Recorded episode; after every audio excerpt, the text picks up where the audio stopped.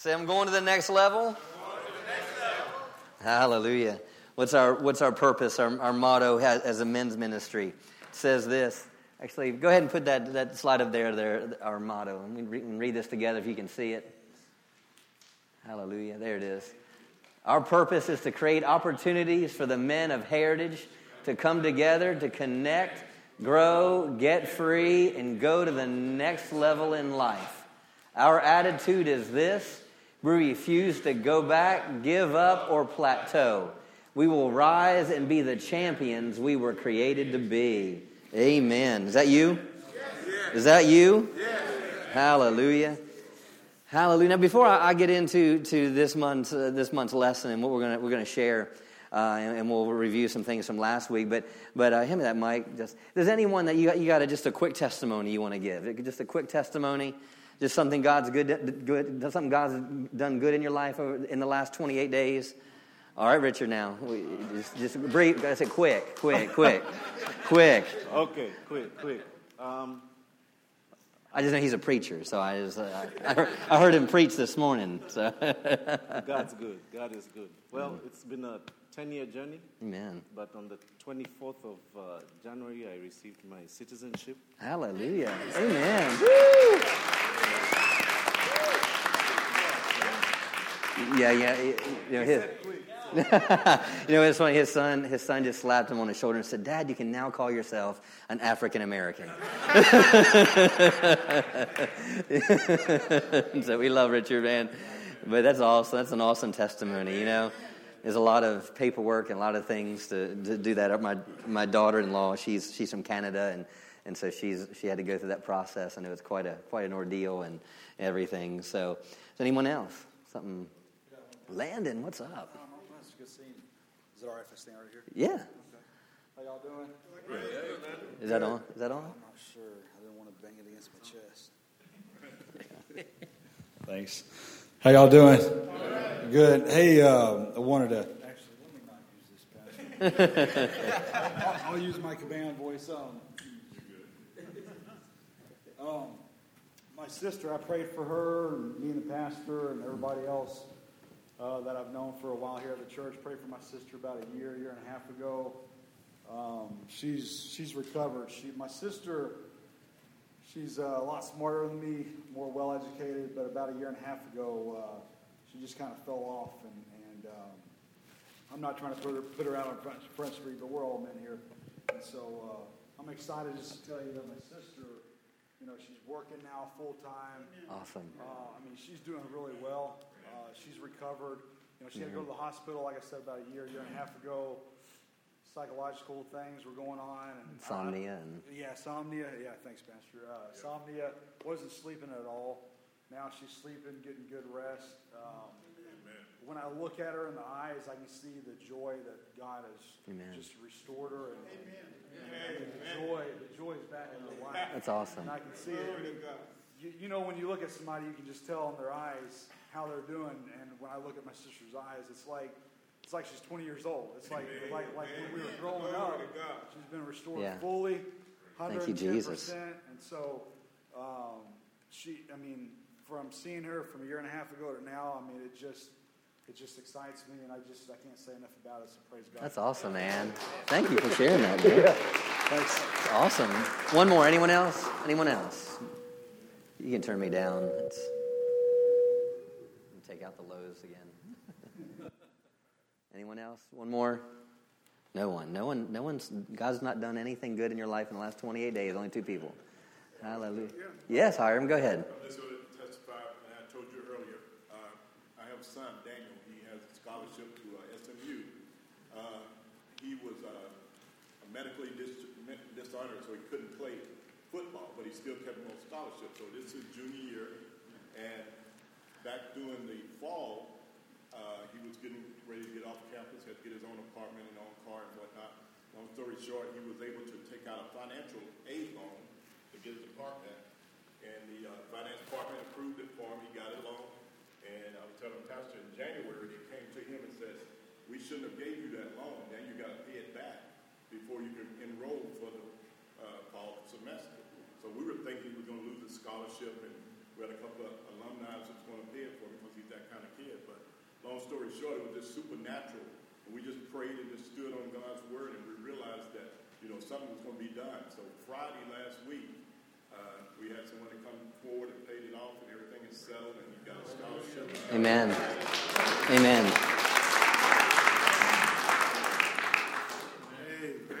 Amen. God's good. Hallelujah. Don't forget about celebrating the little victories. Don't, don't, uh, just the smallest victories, acknowledge God in it. You know, I, I, mean, if you just stood up and you just said, Pastor Justin, you know, I'm breathing tonight. You know, man, that's a, that's a testimony, man. Just, that's something good, right? That's right. You don't, don't, it, it doesn't have to be something major. It doesn't, well, I don't have anything to praise God. Hey, hey, you're still married, right? Praise God. You know, you know, just just just look at something and and and, and every day think about something good that God has done in your life that day. Don't, don't forget to, to, to acknowledge him in the little areas. It doesn't have to be major things. Because the thing is, is what happened, that's what, you, what the Psalms talks about when, when, he, they, when David, it said, when I, he meditated on God's goodness. You know, and, and, and there's times when he talks about the things that he would do daily, every morning. Every morning. We, you, you talk about his, in, in uh, Lamentations and Jeremiah talks about his mercies being new every morning. And, and, and so celebrating the things that God is doing even, even in the little things. And, and as you start praising Him in those little things, and what happens is you get your mind off any other of the big things. You see, that's what the enemy always wants us to focus on big things that aren't working, and instead of let's let's look, let's look and focus on our little victories today, right? Let's focus on you know the little victories. You know, we we talked about you know addiction and freedom and, in those things. It's it's those it's those daily victories. It's those daily victories. It's that. It's the daily uh, of. Uh, it's the daily disciplines. You know what? Hey, devil, I, I did. I was able to do what the God, what God told me to do today. You know what? I'm going to do it tomorrow. I'm going to do it the next day. I'm going to do it the next day. Yeah. You know, and so just don't don't don't think because you might not have a major testimony doesn't mean you don't have something good to say. You have something good to say. And you know what? It, it, it doesn't matter how big or how small. We're going to celebrate with you. Amen. Amen. We're going to celebrate with you. Amen. Because we know the bigger breakthroughs, the bigger testimonies are going to come. Amen. Amen. Now, how many people were here last week? Uh, last month? last week? no? Me neither.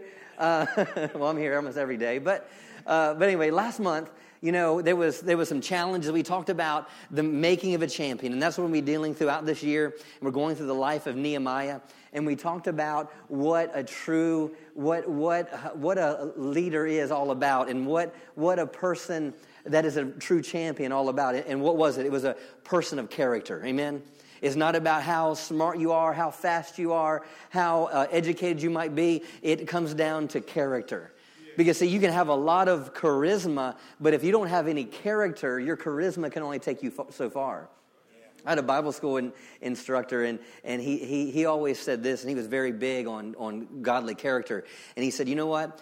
You know, charisma can, can last you about 10 minutes. After that, you better have something to say. You know, once, once your fluff is gone, once, once you've already told all your jokes, once you, you, you've, you've said you've had, went through your one or two red hot sermons, you better have some character to, to back up your life, you know? And, and, that, and, that's how I want to be. I, I don't want to be a, a 10 minute flash in the pan kind of minister. I, I want to be someone that's in here for the long haul and, and, and someone that's going to make a mark on, on my generation. How about you? And so we talk about being a man, a man or a person of character. And I gave you some assignments. You know, uh, one of those was fasting something. One was uh, a book, uh, reading a chapter a day in the book of Acts because uh, it's 28 chapters. And, uh, and then there was one, it was uh, 15, uh, 15 minutes of exercise each day. I, I asked, how many people uh, read, read all 28 chapters? 28, 28 chapters, 28 verses, 28 chapters. Keep your hands up. How many people didn't read it all? Didn't, didn't, read, didn't read a chapter every day. You know, and I don't see that. You know, the people that have their hands up, and I admire the people that did it. But you know what? If you didn't have your hand up, I'd choose you. You know, because one thing I've learned is, is you can have people that always dot the, dot the I's and cross the T's, but honesty, Honesty is, is a commodity that's hard to find. I, I, want a person of honesty on my team, not just a person to say, yeah, I did it, yeah. No, I'm, I'm glad you did. So no, there's not, I'm not belittling you for, for doing it. That's not, that's, not, that's not the point. But what I want you to see, it's just as important to be honest because, because that's, that's character. Now, now, a person on my team, if you, di- you didn't do it and you're honest about it, the next thing we're going to be say, okay, well, what, can, what can we do different next month? What can we do different? How can we set these parameters? Then we're, then we're going to work on that. Now, if we talk about six months later and, we, and you're still not doing some of those things, then there's some other issues going on. six months later, uh, yeah, Pastor, I didn't do it. You know, well, Pastor's just going to say it's okay, right? You know, eventually, you know, they, you're going to have to step up to the plate, right? You know, there's, we got to be held accountable. But, but, but the whole point is, is, is, is the character aspect. And, and, and really, the, the, the chapter a day, the, the, the, the fasting something, those are things that are internal disciplines internal disciplines that will carry you to God's desired result for your life. Amen? Those internal disciplines. And, and I'm telling you, it's the things that you do in, in, on your daily life with, with the way you treat your body, the way you eat, the way that you, what you put into your spiritual, in, into your life spiritually. I'm telling you, that will take your life. And the thing is, is you, don't, you won't even recognize it happening. All of a sudden, as you keep those disciplines happening, you know, six months from now, a year from now, five years from now, you're going to be like, wow, how did I get here? And all started with making those few little adjustments. You know what? I want to eat a little bit different. You know what? I want to start exercising. You know what? I want to get in the Word on a, on a consistent basis. Amen? And so we're talking about making of a champion. And I'm going to continue on that now. If you have your, did you get a sheet of paper when you came in? Everyone get that? If you didn't, Freddie's got some. So raise your hand if you didn't get a sheet of paper. And I'll, I'll wait till he hands those out because we're going to go over a couple things. And we're going to go over this each time we come together. Something I, I want you to confess on a consistent basis. Do you believe, do you believe there's power in words? You know, the Bible says that life and death are in the power of the tongue. You know, you're, you're going to heaven and saved because of the words of your mouth. It was as a man believes in his heart and speaks with his mouth that that person should be saved, right? And so it's what we believe in our heart and it's, and it's what, we, what we speak with our mouth that brings about not just salvation, but change, right? And uh, if you need a pen, I think Freddie's got, Freddie's got some pens. So you, Max got some over here too. Thank you guys for, for helping. now, on that piece of paper there, there's a, uh, a little paragraph there or a few uh, lines there. It says, A person of character looks like and acts like. And let's, let's read these together. The first one starts with step up. All right, you ready to read? Step up. Be a man of action. Assume it is your job in your moment. Hate apathy, reject passivity, refuse to live as a spectator in life. Speak out. Silence in the midst of sin is a sin. Be courageous. Fear God, not man. Speak the truth in love. Stand strong. Don't give in when you're challenged, attacked, or criticized. Above all, refuse to compromise. Stay humble. Be vigilant against pride. Get the log out of your eye. Don't think less of yourself, think of yourself less. And serve the king. Seek first his kingdom, his glory, his righteousness, hope in the eternal. Live for the greater reward. Amen. Amen. Isn't that awesome? Amen. Hallelujah. Now, what I'm going to deal with tonight in this chapter of the book that I'm dealing with is be all you can be. How many people in the, I guess it would have been in the 90s, that, the commercial on the Army. You know, be all you can be. Man, weren't there some great commercials? You know, be all you can be in the Army. You know, you got the, you got the helicopter and the guys, you know, dropping out of the helicopter and, and uh, what's that? You were a child. and it was being some great commercials. And it, and it, and it, and it, and it tapped into, it tapped into I like to say, the psyche of every man. You know, whether you wanted to, wanted to be in the military or not, it tapped into the adventure side that's the only inside of man, a man. It tapped on, it tapped on the inside of the untapped possibilities that are on the inside of each one of us. You, because you're, you're looking at it, it's like, man, the adventure, the, the life, the, the, the, the seeing different places, the, the aspect of defending your country, the aspect of, of, of doing something that everyone else wished they could do, like jump out of a, a plane or a helicopter, something, something that's on the edge that, that is like, this is what I want to be, this is what I want to do. And it tapped into, and everyone liked that commercial because it tapped in to that side of, of, of, of the adventure that God's placed on the inside of each one of us.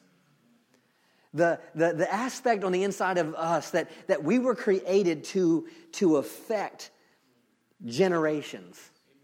That you weren't created to just be something ordinary, but you were created to be something extraordinary. It tapped into this understanding in this idea that I could make a difference, that I could be different, that, that I could change the world around me, be all that you can be. Be all that you can be. Say that out loud. Be all that I can be. See, that's what God desires for each one of us to be all that He created us to be, right? To be all that He created us to be. You know, I was, um, well, as I was going over and praying over tonight and, and, and what the Lord wanted me to, to, to share tonight, and, and I came across, uh, as praying, I came across a couple things that, that, that really came up in my heart. And there was two, two people that were, that were young and were extraordinary athletes. There, there was one guy, his name was Keith. And uh, man, big guy, huge, huge guy. And, and he, he was wanted by about 20 different universities and for pretty much full ride scholarships. And, uh, and they, he had already committed to different places, and I, I, believe he ended up committing to like Notre Dame, I think. And, uh, and so this was halfway through his senior year and, and he was all set to go. Well, he was also in, in theater and production. Well, one time, in, one, one day, uh, and it was their time for their production that they were doing, and he showed up to, to do his part. He showed up and he was drunk off his rocker. So drunk, he, he couldn't perform. He could, he could barely walk into the building. And he lost everything. The schools didn't want to play around with that. Schools didn't want to mess around with that. Here, great talent, great giftings. But what happened? There's another, another, another guy, and he, uh, he grew up in a, a, town my dad grew up in, which is about 20 minutes where I was born, and it was in a small town uh, called St. Michaels. And uh, go ahead and put that um, picture up on the. Anybody know this guy? Harold Baines. You can show the next picture. You know, Harold Baines, um, my dad was about 14 years older than him. My dad used to referee, referee, umpire his baseball games. And, and uh, my uncle, his name is Bob Bawinski, is my dad, actually my dad's uncle. I called him Uncle Bob. And then there's actually, we lived in a small town called Neavitt, population 650, something like that, you know. And it's, it's on the Chesapeake Bay. It's, you know, my mom was born in a town called Tilghman Island, which is, it's like the Maryland Bayou. You know, it's where all the watermen are from. You, you know, tonging and clamming and crabbing and, and all those things. It's, it's like the redneck side of Maryland. It, it, is the, it is Cajun for Maryland. You can, you can hardly understand how they speak. You know, um, this, is, this is the way they speak. So St. Michaels is about 20 minutes from this town, town of Neavitt and Tilghman and, and, and place. And so anyway, my Uncle Bob actually knew the owner of the White Sox. And, and uh, my Uncle Bob, he, uh, he actually invited him to come down. He goes, You need to see this guy play. And guy, he was a kid. He was 11 and going almost 12 years old at the time, Harold Baines. And at that time, uh, um, the, the owner of the White Sox said, I want him. I, I, I, I, I want him to play for me. That's when he was 12 years old. And here, Harold Baines, like a small town, middle of nowhere. He, he, he grew up in poverty. And he got to a point where even when he was, when he was 14, he was, playing on, he was playing on American Legion teams, which American Legion is usually 17, 18, 19, and 20, and so forth. I don't know if they have American Legion baseball here or not. It was really big where I lived.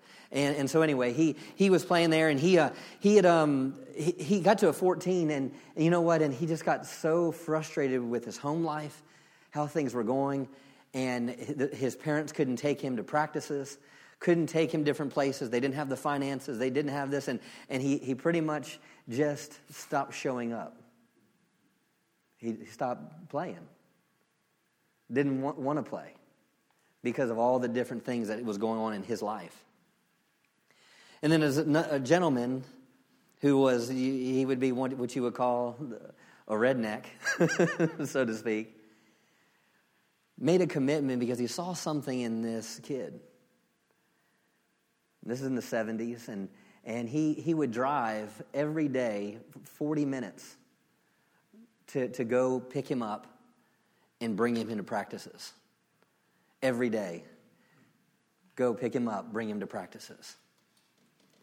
Harold Baines graduated high school in 1977. And a week out of high school, he ended up, he ended up signing, or when it came draft time, he became the number one pick for the Chicago White Sox. And, I, I'm saying all that because he had amazing talent, but yet he had a lot of adversity. And it wasn't just him, but it was other people around him bringing out the best that was in him. What if that gentleman, that guy, didn't go the extra mile and let Harold Baines choose to be just ordinary? See, we have a lot to play in, in our own lives, a lot to not to be involved in our own lives, but also in the lives of other people. Being everything that we can be. You know, great talent doesn't always mean great success. Great success isn't found in great talent alone. Yeah, the great talent can bring you to the top, so to speak, but it doesn't really make you a great person? You know, ask people like Michael Jackson. Great talent, but no structure in his life. What about Kurt Cobain? What about different artists, athletes that had great potential and started out great and even had some great years? Thinking of like, uh, like someone like a Terrell, Terrell Owens. Great talent, but, but loses everything because he doesn't understand character. See, it's not just having great talent and great position that brings about success in your life. It's, it's, it's understanding the purpose and power of character because character is what makes you a champion. Yeah, the gifts are great, the talents are great, but it's the character that truly makes you a great person. Put the next, next picture, picture up. It's a gentleman by the name of Aaron Burr. Anyone have ever heard of Aaron Burr? You know, uh, Aaron Burr, he's, he's prominent in history, but not in a good way. But yet he came from great lineage, so to speak. His father was named Aaron, Reverend Aaron Burr, which was a minister, but he was also the president of Princeton. His grandfather is Jonathan Edwards, which is known for the Great Awakening. Revival that went through all out throughout colonial America was the great grandfather of this. And, and Jonathan Edwards, who started one of the greatest revivals in American history, became the first president of Princeton University. So you had a revivalist was the president of Princeton University. Where did our Ivy League schools go? but this Aaron Burr, he, he, he, his, his genius and his academics, it's even in modern day, cannot surpass his academics. But yet, he was known for his unquenchable lust when it came to women, and he was known for his immaturity. He was, um,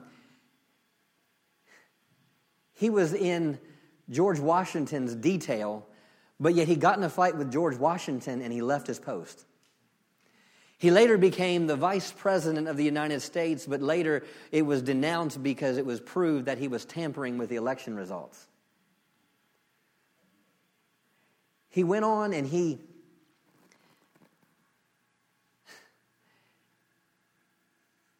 Thank you, Father. He ended up killing a man by the name of Alexander Hamilton. Heard, heard the play Hamilton? where he killed Alexander Hamilton in a duel because they were rival with politics. He ran to Europe to escape prosecution. But yet later in life, he came back to New York City where he died, friendless and penniless in a disgrace. Wow. But yet, he was born into everything, had everything you could imagine greatest education, finances, political acumen, great genius, but yet he died friendless, penniless, and in disgrace. Man, all because he didn't know anything about character. We look at the life of Nehemiah. I'm going to read a couple verses to you in Nehemiah chapter 1. Verse 1 says, The words or the story of Nehemiah, son of Hakaliah. That's all we know about this guy, Nehemiah, who his father was. And then out of that, we don't even know who his father was. There's nothing extraordinary about the, the genealogy of, of Hakaliah. I would tell you this, though his name means one who God enlightens. And so here, Nehemiah, the son of Hakaliah, the son of Jehovah, who enlightens. You see, when, when, see, it's when God enlightens you that you can, can set you on course to do amazing things. And here, this guy Nehemiah, he's not born from a great family. He's not born from, from any lineage that we know of. He was probably from the tribe of Judah, but yet he was probably, and he was all, probably born into captivity. He was probably born into slavery. And, and if you understand anything about this time, if I, if I go over to uh, Psalms chapter 137, at this time that Israel has been in bondage for over a hundred years. They've been in bondage and slave for a hundred years. And this is, this is what it says in Psalms 137. By the rivers of Babylon, they, there we captives sat down. Yes, we wept when we earnestly remembered Zion. On the willow trees in the midst of Babylon, we hung our harps. For there, they who led us captive required us a song with words and our tormentors, and they who wasted us required us joy, saying, Sing us one of the songs of Zion. How shall we sing the Lord's song in a strange land? Verse 8 says, O daughter of Babylon, who art to be destroyed? Happy shall he be that rewardeth thee as thou hast served us. Happy shall he be that taketh and dash thy little ones against the stones. So, meaning, happy is your enemy that dashes your little ones against the stone, meaning we're captive. We're held there, and our enemy is laughing at us. And that's really what's going on. That's really what the psalmist is writing about the time when they were in bondage to the Babylonians. And here, he's using a man that no one knows anything about to go in and change history and to change the world. You see, history is littered with, with people that are gifted, but failed when their character was tested. Nehemiah he has no rich heritage to lean on. He had no physical strength to talk about, but yet he was a man of character. A man of, what does a man of character do? A man of character is one that takes responsibility. You know, if you look at the story in, in, in, uh, in, Nehemiah chapter 1, verse 6, it says, Let your ear now be attentive and your eyes open, and listen to the prayer of your servant, which I pray before you day and night for the Israelites your servants confessing the sins of the Israelites which we have sinned against you. Yes, I and my father's house have sinned. We have acted very corruptly against you and have not kept the commandments, statutes, and ordinances which you command your servant Moses. I mean, he's, he's, he's confessing for something he didn't do. He's taking the blame. He's taking responsibility. That's what a champion does. They take responsibility. When, when the cap, a true captain on a team, they're not looking at, okay, you're the one that dropped the ball. No, we all dropped the ball. We, we were all to blame for it. We were all to blame for it. And see, that's what this champion did. They're not pointing the finger at, at who messed up. They're not pointing the finger, well, I'm better than they are, or I'm better. No, no, it's the person that says, you know what? I repent for our name. I repent on behalf of me and my fathers. I, I, I choose to, to, to repent about this. See, a lot of times we get, we get bogged down because we don't have titles or we might not have a name. But yet, Nehemiah was an example in integrity and faithfulness, patriotism, humility. He learned his captor's language, and he took the initiative to be a man, a great man of character. Don't get the idea that God can't use you or serving is less, than point, less important than being a pastor.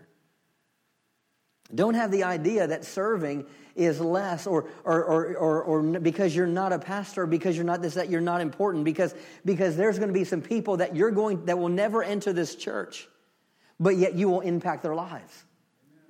There's so many people that, that you're around every day that you have the ability to impact, but you have to, you, just because you don't not have a title or, or you have letters behind your name. You know, I used to feel guilty a lot of times, and, and I'd be around different ministers or at conferences or hearing different things, and they say, Well, where did you get your degree from? I don't have one. You know, I, oh, well, where did you get your doctorate from? You're a pastor. Where did you get your doctorate? I don't have one. Well, where'd you get your, your, your master's in divinity? I don't have one.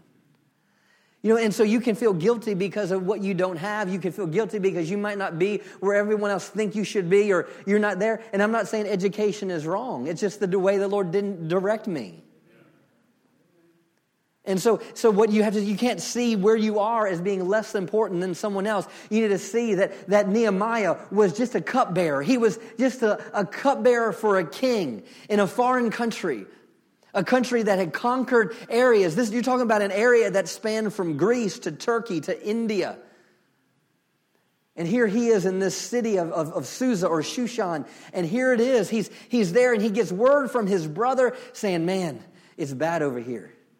It's bad over here. In verse 2, it says, it says, Hananiah, one of my kinsmen, came with certain men from Judah, and I asked them about the surviving Jews who had escaped exile and about a Jerusalem. And they said to me, The remnant there is in the province who escaped exile. They're in great trouble and reproach. The wall of Jerusalem is broken down, and its fortified gates are destroyed. You know, he had a passion. He had a passion. What stirred Nehemiah to action? What stirred him to action? If, if you go back to Psalms 137 real quick, you need to turn there. But it says this If I forget you, O Jerusalem, let my right hand forget its skill. Let my tongue cleave to the roof of my mouth if I remember you not, if I prefer not Jerusalem above my chief joy. Maybe he, did he understand what Jerusalem was all about? Did he understand the importance of Jerusalem?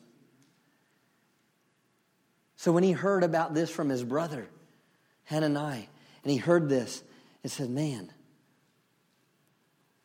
Man, let not, my, let not my right hand forget my skill. Let not my tongue cleave to the. Help me not to be silent.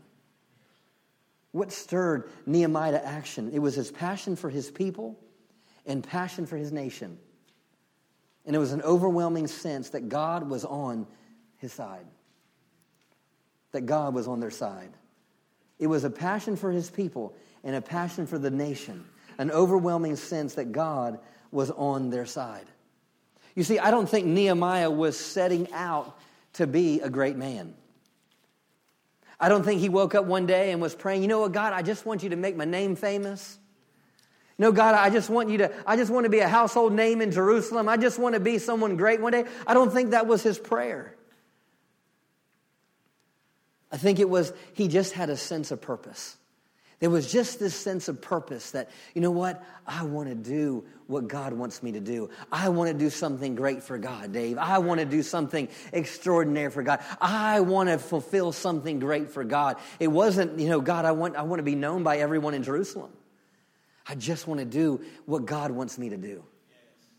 Man, that's what a champion's about.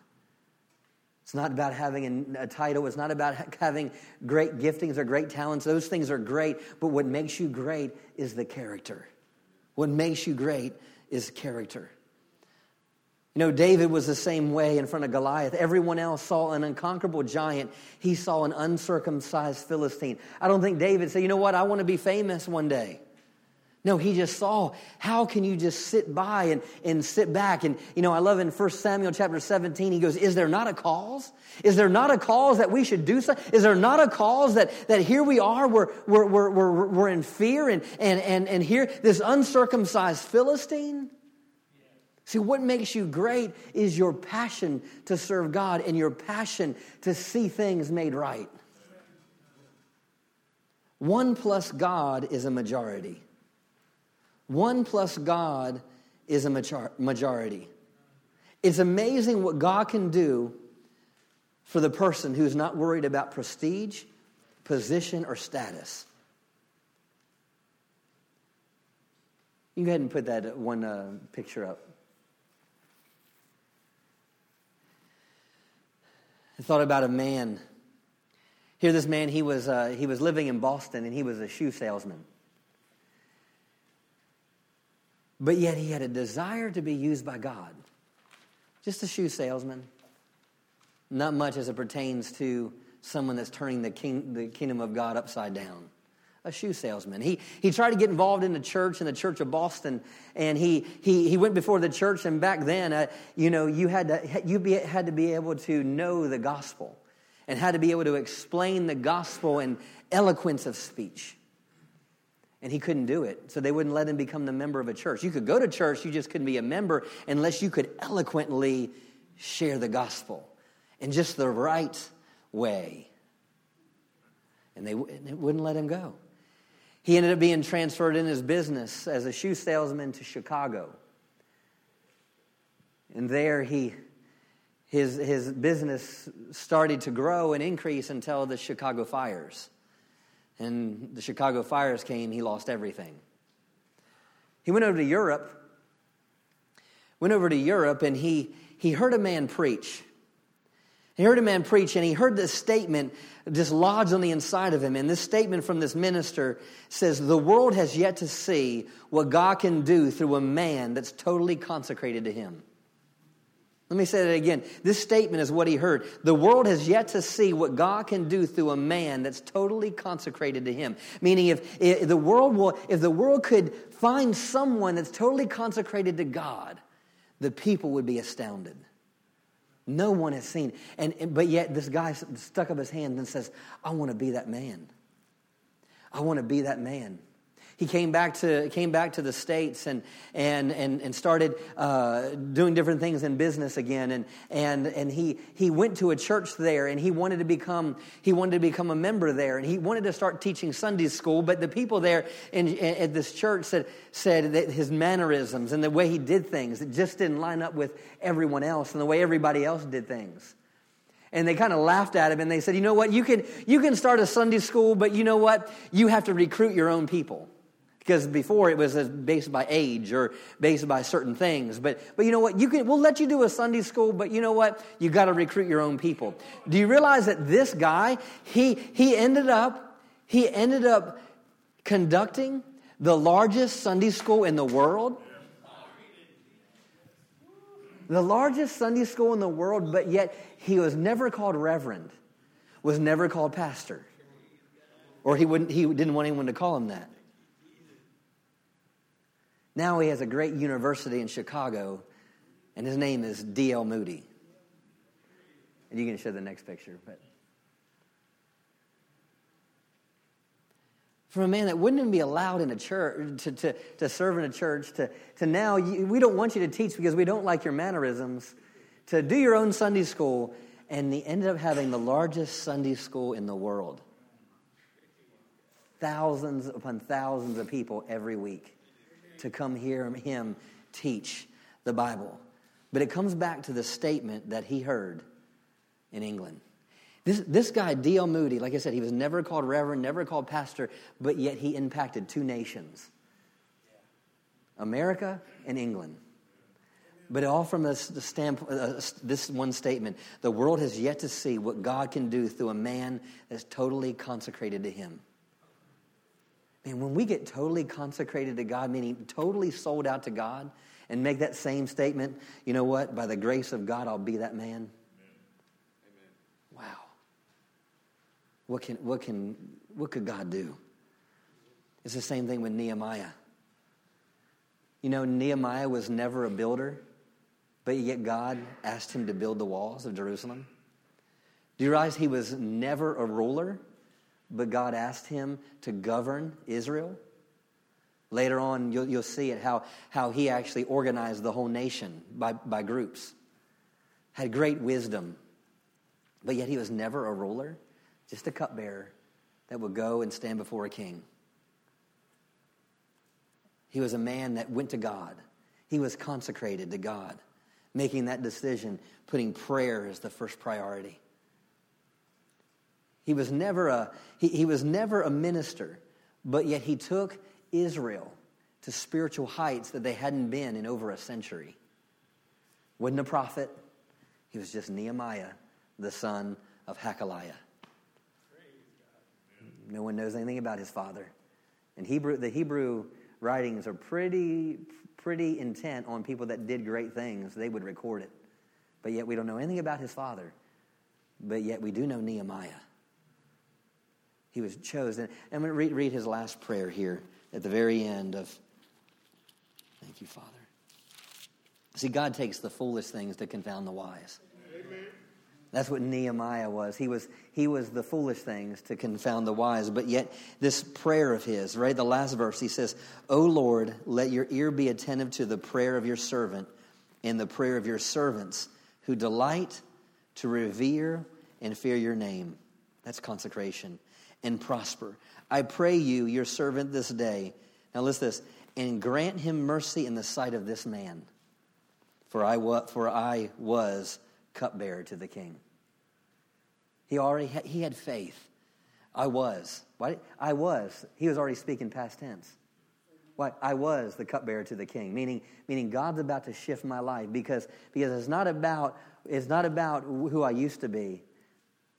It wasn't about where he was presently, but it's about where God was taking him. I was the cupbearer. He was still the cupbearer.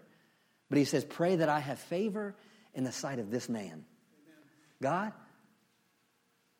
I want to do great things. I want to see. I love this nation, and I love Jerusalem. And I know you love Jerusalem, and I want to be a part of fixing what's wrong with Jerusalem.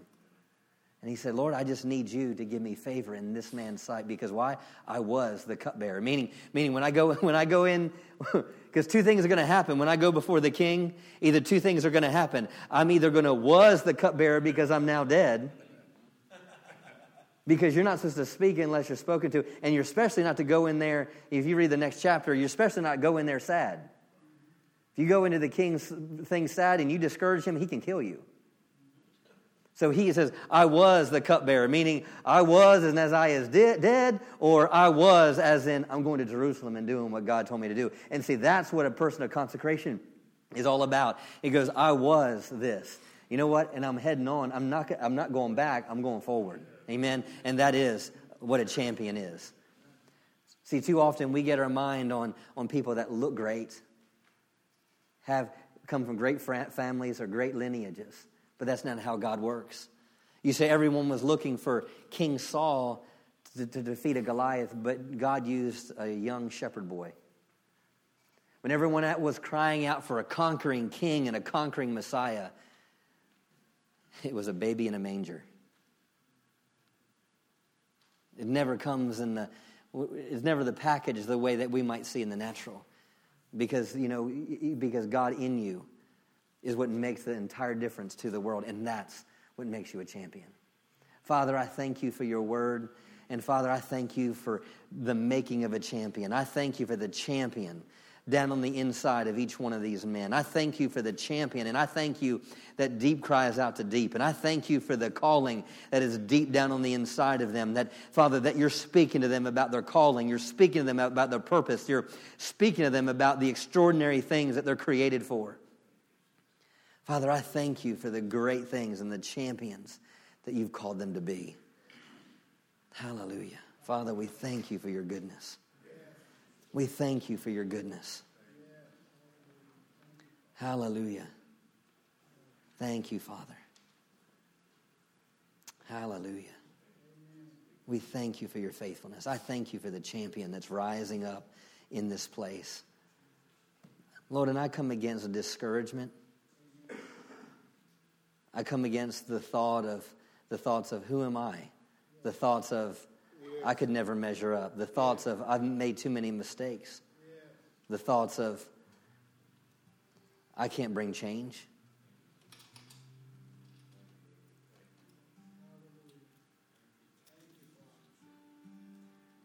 Hallelujah. Thank you, Father. Thank you for your goodness, your faithfulness. Hallelujah. Hallelujah.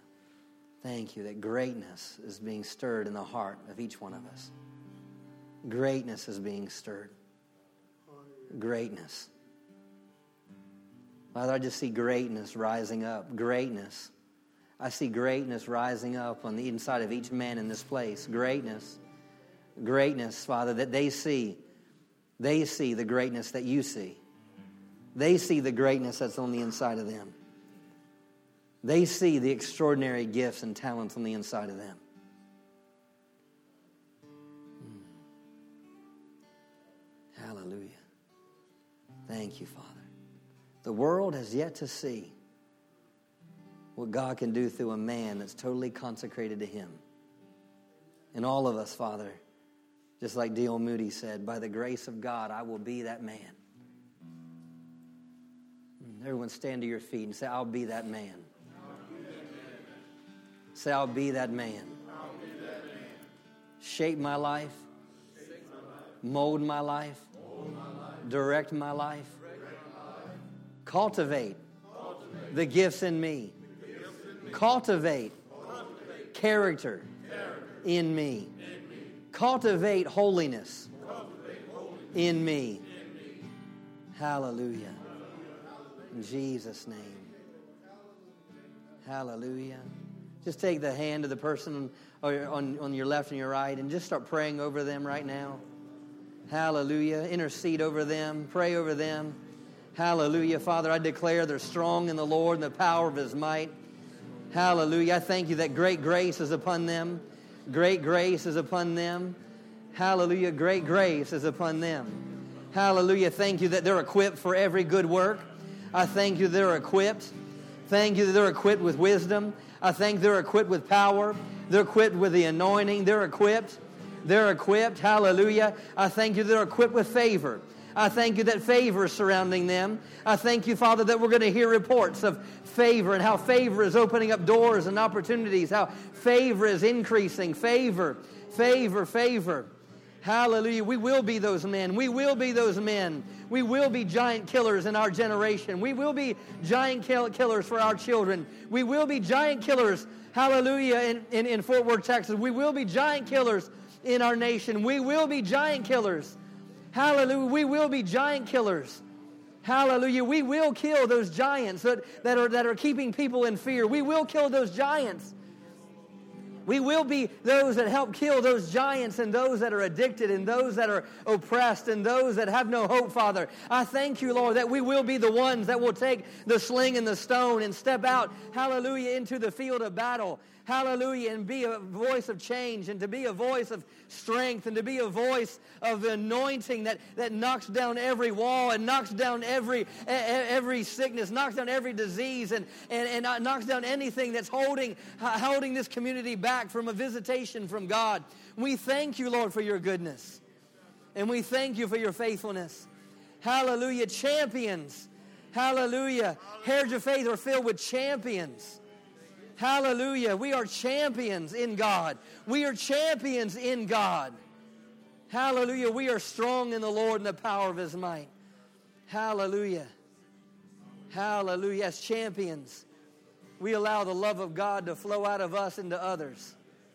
As champions, we allow righteousness to rule and reign in our hearts.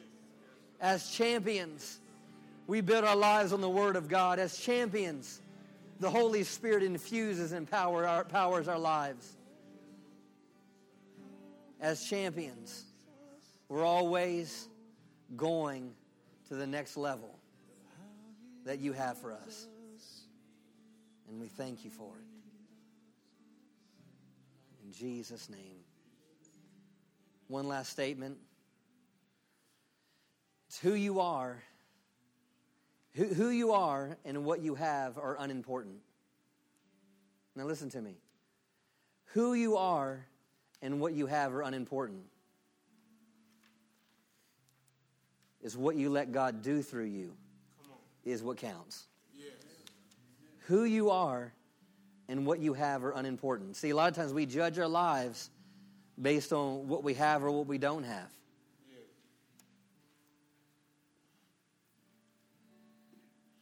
You know, I see too much in, in our world right now that too, too many people are allowing what they see in front of them. They're allowing. Hmm, thank you, Father.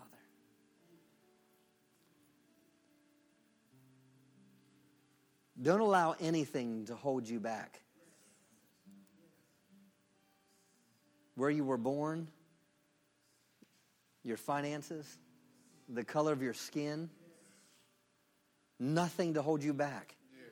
Because who you are and what you have are unimportant.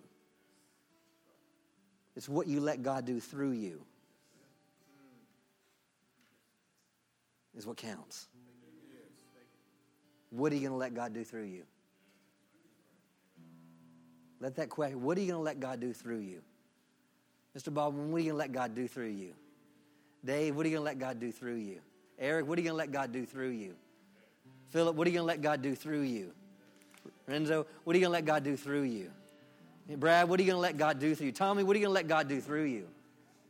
Don't cap God on because who you are or what you've done in the past or whatever. Like you said, you might just be Adrian, son of whoever your father is. Just like Nehemiah was just son of Hakaliah. you can say, I'm Adrian. I'm son of the Most High God. God's on the inside of me. He has a plan for me. He's working in me to will and to do His good pleasure. Amen. Amen. And I am a champion. Hallelujah. What are you going to let God do through you? Hey. What are you going to let God do through you Sunday morning when you come to church? Amen. A lot of times it's like, oh, well, what's God going to do through the pastor? No, no, what's God going to do through you Sunday morning? It's, it's like, well, we, we, we, we expect to receive something from the pastor. But what if you have a word for someone Sunday morning? What if God directs you to take someone to take someone to lunch Sunday morning? What if God directs you to, to give them just an encouraging word, a hug? Amen?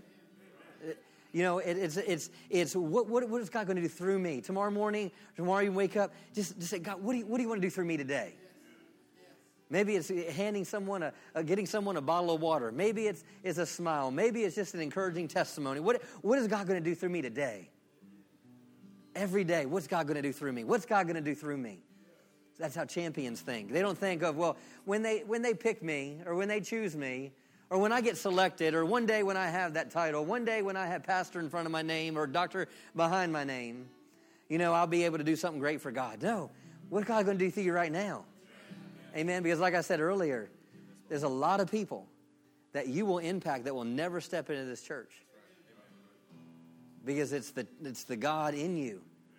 Hallelujah. And that's what makes you a champion. Amen. Thank you for letting me ramble. you receive this tonight? We'll give God thanks for His word. Hallelujah. Thank you, Lord, for your word. Hallelujah.